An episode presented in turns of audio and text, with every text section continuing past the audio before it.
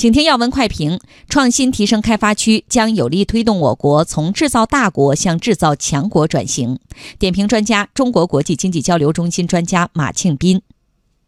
经济技术开发区里这种建立，包括快速的推进，它实际上是我们改革开放以来取得这个巨大成就的一个重要的一个经验。我想这个不仅是对于中国很重要，而且是对于我们推动“一带一路”建设都是一个重要的经验。那么像高技术产品的进出口啊，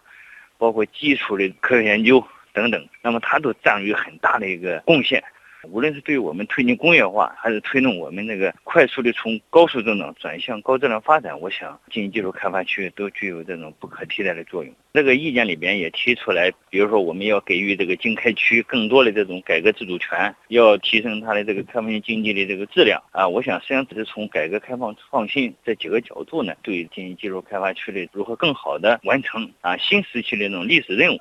就是把我们国家从制造大国向制造要强国转型，就是更多的让我们国家的经济凸显出创新的这种贡献。我想经开区这一个指导意见来讲呢，我想它还是作用还是很大的。